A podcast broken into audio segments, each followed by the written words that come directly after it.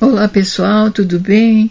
Nessa edição nós fizemos algumas pesquisas e como está aí né, nessa situação, falam tanto em corrupção e não sei o que, e autoridades e não sei o que mais, né?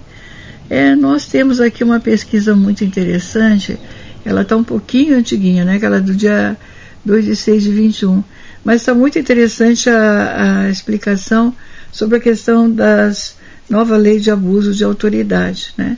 E a, a matéria ela é assinada por Vianney Fontanelli no dia 2 de 6 de 21. Né? Então vamos é, verificar o que ela passa aqui, que dá oportunidade de vocês estarem conversando entre amigos aí, não é? Divulgando até mesmo se consideram que é importante, tá bom? Neste artigo falaremos mais sobre a nova lei de abuso de autoridade, lei número 13869 de 2019, tema de grande importância para os concursos públicos. Como se depreende do artigo 1 da Lei nº 13.869-2019, essa é uma lei que cuida dos crimes de abuso de autoridade, definidos como aqueles cometidos por, entre aspas, agente público, servidor ou não, que no exercício de suas funções ou a pretexto de exercê-las, abuse do poder que lhe tenha sido atribuído. Fecha aspas. Em texto anterior, já havíamos falado sobre as principais alterações promovidas por essa nova lei. Agora, abordaremos temas como a sua vigência, suas disposições gerais, seu elemento subjetivo, seu sujeito ativo, sua ação penal e os efeitos da sua condenação. Acompanhe. Vigência. Para entender, vejamos inicialmente que dispõe o artigo 45 da nova Lei de Abuso de Autoridade. Artigo 45. Esta lei entra em vigor após decorridos 120 dias de sua publicação oficial. Pois bem, como o dia da sua publicação foi em 5 de dezembro de 2019 e sua vigência não foi imediata, esta lei entrou em vigor só após 120 dias de sua publicação oficial. Sendo assim, sua vigência se deu a partir do dia 13 de janeiro de 2020. Disposições gerais. Como já mencionado no início desse texto, o artigo 1 da Lei nº 13869-2019 prevê que os crimes de abuso de autoridade são aqueles cometidos por agente público, servidor ou não, que no exercício de suas funções ou a pretexto de exercê-las abuse do poder que lhe tenha sido atribuído. Esse dispositivo, então, traz a diretriz da lei. Percebe-se assim que não é necessário que haja a figura de um servidor público efetivo para estar caracterizado o crime de abuso de autoridade. Ou seja, ele pode ser praticado por um sujeito que exerce uma função pública, mas que não é servidor. O que é necessário, então, é que esse crime seja cometido por um agente público, isso é por alguém que exerça um cargo, emprego ou função pública, portanto, é um crime próprio. O crime próprio é aquele que exige uma qualidade especial do sujeito ativo. E qual é a qualidade especial exigida aqui? Que o sujeito ativo seja um agente público. Mas, lembrando, ele não precisa ser um servidor público. Basta que seja agente público. Por exemplo, um político eleito pode praticar abuso de autoridade. Ele não é um servidor público efetivo, mas sim um agente público em sentido amplo. Outro ponto importante é que para ser praticado o crime de abuso de autoridade, não é necessário que se esteja no exercício da função. Isso porque a sua prática pode ocorrer ou no exercício da função ou a pretexto de exercê-la.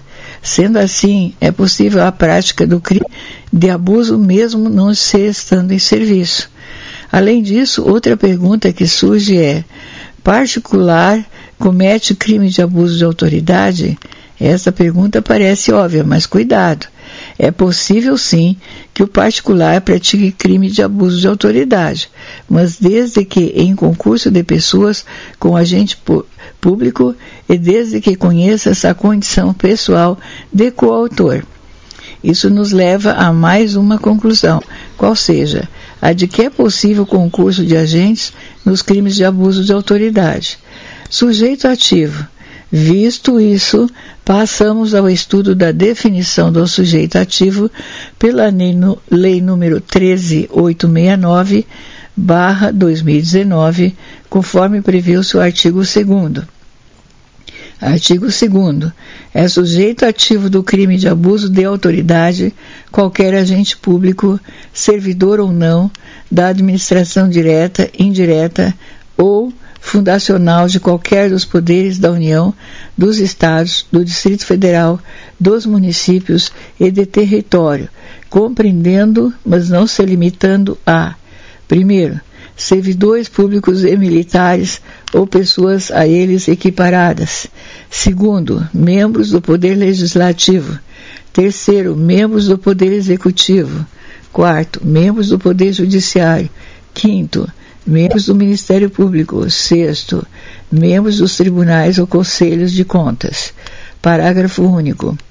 Reputa-se agente público para os efeitos desta lei todo aquele que exerce ainda que transitoriamente ou sem remuneração por eleição, nomeação, designação, contratação ou qualquer outra forma de investidura ou de vínculo mandato, cargo, emprego ou função em órgão ou entidade abrangidos pelo caput deste artigo. Como se nota, a lei dispõe mais do que precisava. Isso normalmente ocorre porque o legislador possui algumas técnicas de previsão na lei que vão além do necessário. Por exemplo, quando se fala em administração direta, indireta ou fundacional, não era necessário falar em fundacional, é, entre parênteses, né? Vez que as fundações já fazem parte da administração indireta. Os territórios, por sua vez, não existem, mas é possível a sua existência, a sua criação.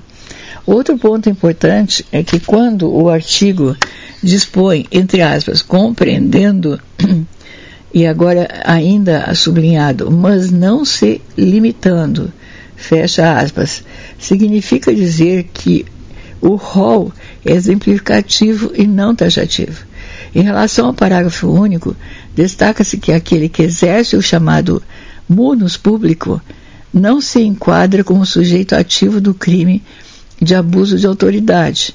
Isto porque a lei prevê que o agente público é aquele que está investido em algum órgão de administração ou em uma função, mesmo que temporânea.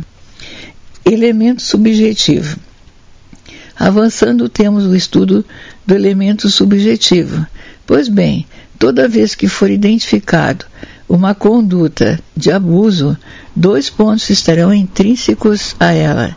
Isto é, dois pontos estarão em todos os crimes de abuso, quais sejam o sujeito ativo, que é o agente público, e o elemento subjetivo, que é o dolo específico de praticar o crime de abuso. Vejamos o que prevê o artigo 1, parágrafo 1 da Lei 13.869-2019. Artigo 1. Parágrafo 1.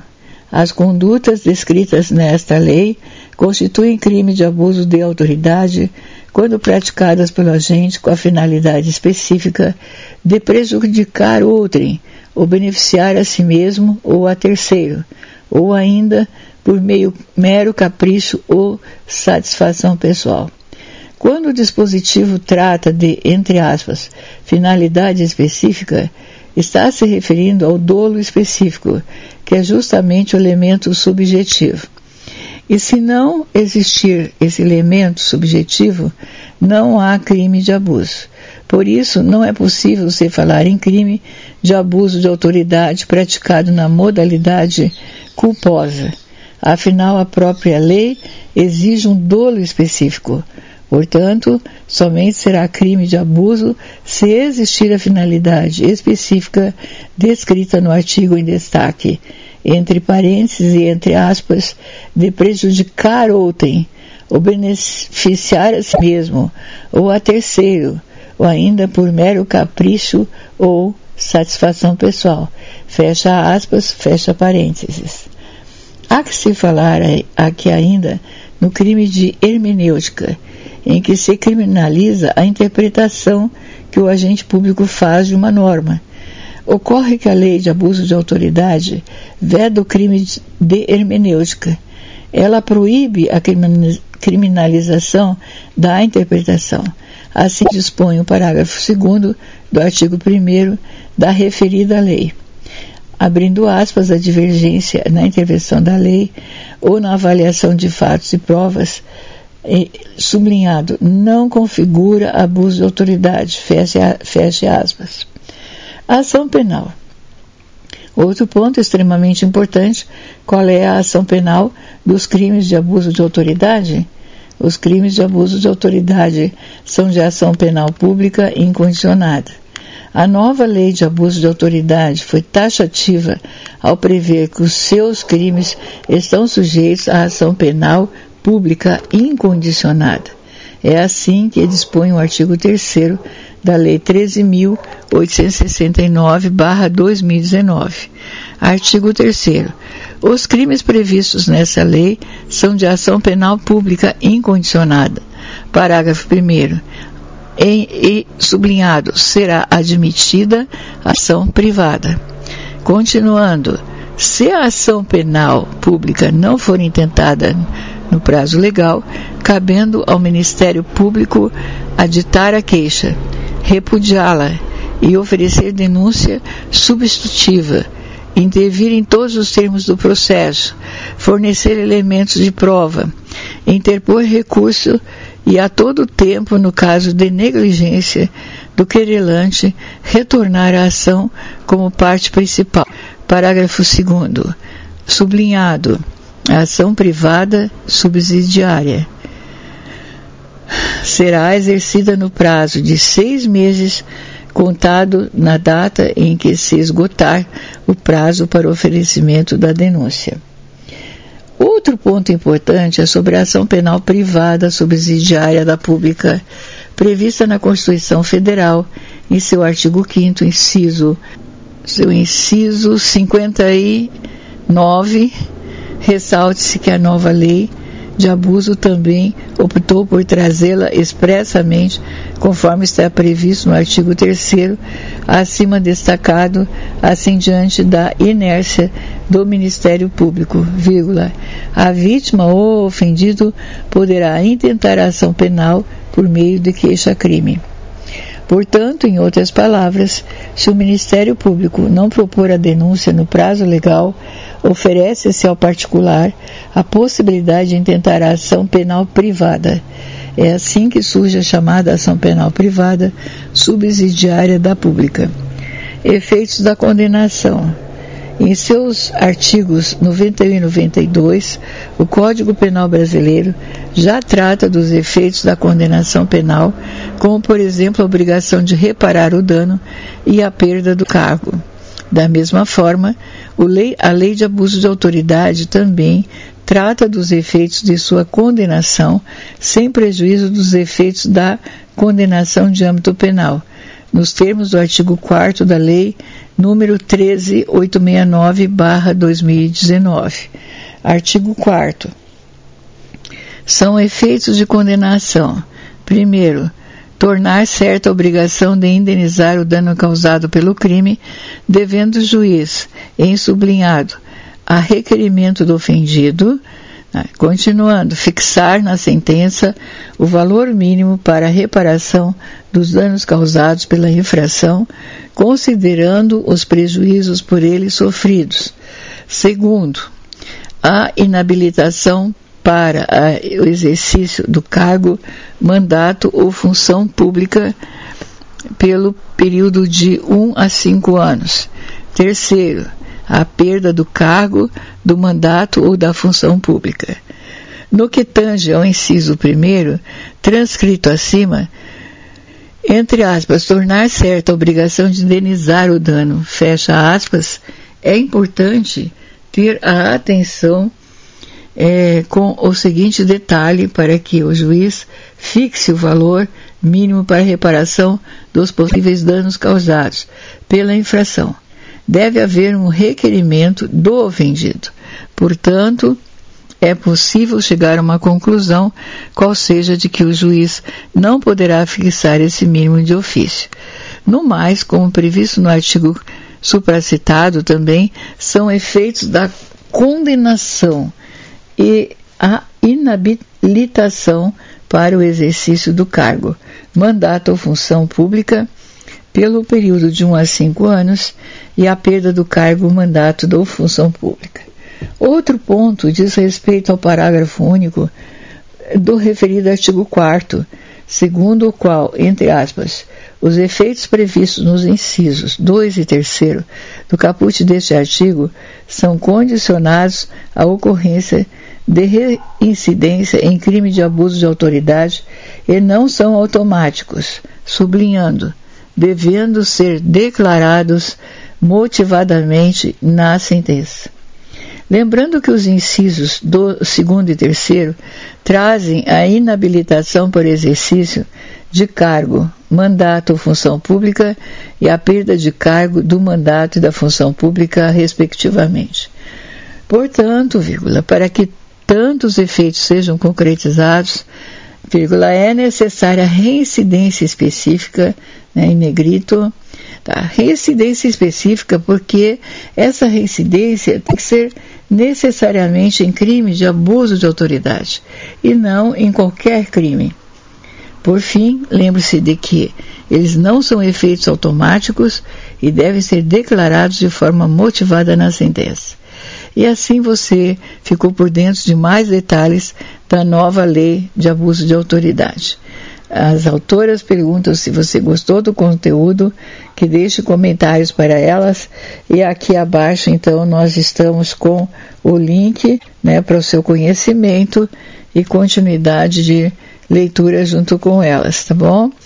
Nós temos aqui como link https dois pontos duas barras oblíquas masterjuris.com.br barra oblíqua nova traço lei traço de traço abuso traço de autoridade né? De traço autoridade traço saiba traço mais barra oblíqua né?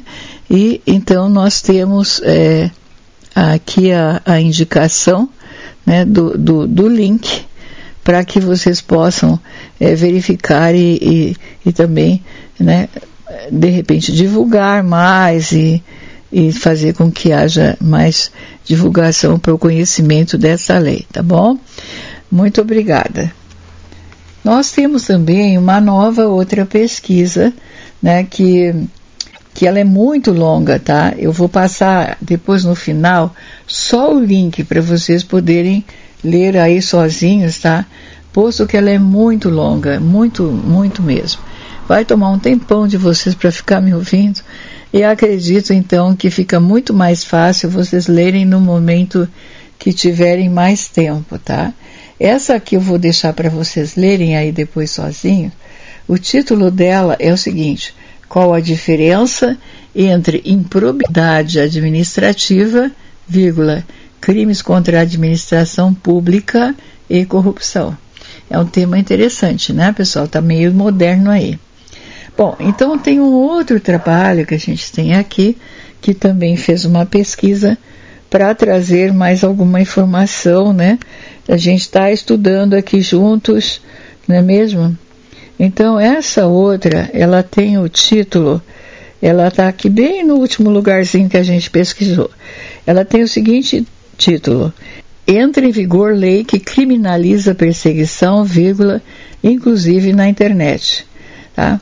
Antes a prática era classificada como perturbação da tranquilidade e tinha uma punição branda. Nova lei enquadra o ato como crime e eleva a pena para até três anos de prisão. Essa matéria, artigo está em 5 de 4 de 21, é publicada às 8h49. Há uma foto de uma moça muito ajustada e abaixo a seguinte legenda: Stalking é a perseguição repetida, inclusive virtual, e será punida com penas maiores se for praticada contra mulheres, crianças e idosos. Essa era a legenda da foto. Agora vamos ver no, o corpo da notícia.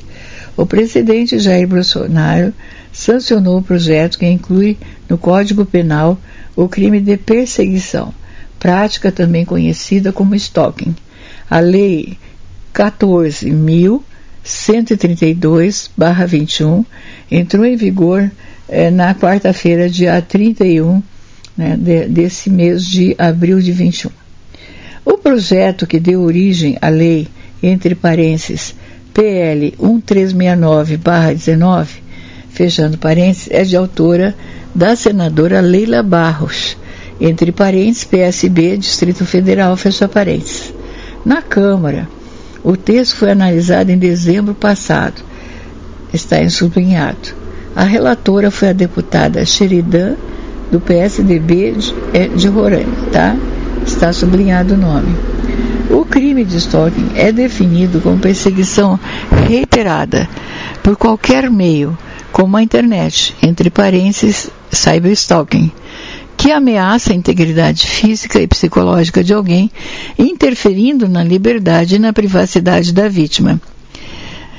Prisão e multa. A pena prevista é de seis meses a dois anos de reclusão entre parênteses, prisão, que pode ser cumprida em regime fechado, fecha parênteses, e multa. A pena será aumentada em 50% se o crime for cometido contra mulheres por razões da condição do sexo feminino, contra crianças, adolescentes ou idosos, se os criminosos agirem em grupo ou se houver uso de arma. Aí temos outro subtítulo: Perturbação da tranquilidade. Antes da nova lei, o stalking era tratado como perturbação da tranquilidade alheia, previsto na Lei das Contravenções Penais, entre parênteses LCP, com pena de prisão de 15 dias a dois meses ou multa. A Lei 14.132-21 revoga essa parte da LCP. Tá? A reportagem de Janari Júnior, a edição é de Natália Duederlin, tá? E o, o, link da onde nós estamos lendo aqui para vocês é www.câmara.leg.br é, barra notícias barra 742 273 traço entra traço em traço vigor, traço, lei, traço, que, traço, criminaliza, traço, perseguição, traço, inclusive, traço, na, traço, internet, barra, tá, é, asterisco, dois pontos, tio, ponto, não, dois pontos, text, tá, sinal de igual, o em maiúsculo, presidente Jair Bolsonaro sancionou, vírgula, quarta-feira, dia 31, né? E aí vai estar tá o complemento da, da, da questão da lei que está é, já, já titulada aí que a gente falou para vocês, tá bom? Deixo aqui então meu abraço como Elizabeth Mariano com duas é, interessantes pautas para conversarem, divulgarem nós temos uma outra bem mais ampla, tá? Que eu acho que vou ter que deixar é, para a próxima edição, porque são muitas páginas, né? E ela vai estar tá abrindo é, as questões dos crimes, né? O que, que é o crime de administração pública. É muito interessante, né? A parte de improbidade, enfim. Acho que são assuntos que a gente tem que estar tá lendo, mas às vezes não tem tempo para ler, né? estando em voz, tem condições de escutar mais rápido enquanto está fazendo outra atividade, às vezes dirigindo, enfim, tá? Um grande abraço a tudo e a todos, né? As mães, né, de que geraram cada um aí de vocês, né? As, as, as mães que são as esposas que lhes deram filhos, né, e lhes deixam felizes, ou as, as filhas que lhes, lhes deram netinhos, né? Tá? Um grande abraço e vamos é, conversando, né? Eu acho que é assim, a gente vai, vai lendo, vai estudando, vai conversando uns com os outros, umas com as outras, né? E a gente acaba aprendendo também, tá? A intenção é nossa na Rádio Espaço Mulher e Rádio Espaço Homem trazer esses formatos de leis, né? O que está mudando, o que, que é interessante, mais especificado, que fique mais acessível para o nosso entendimento. Além disso, né? A, a tal texto para quem tem a condição de leitura visual, além da auditiva. Mas a gente pensa também nas pessoas que não têm as condições de ler, né? por uma questão que não tenha a, a condição de enxergar, né? E essas pessoas estudam muito, mas elas estudam pela área da audição. Tá? Um grande abraço a todas e a todos, né? principalmente aos homens de boa fé, como se diz. Né? O mundo é feito através das pessoas com, com boa fé. Né? Grande abraço, felicidades, tudo de bom para vocês. Aqui é a Elizabeth Mariano.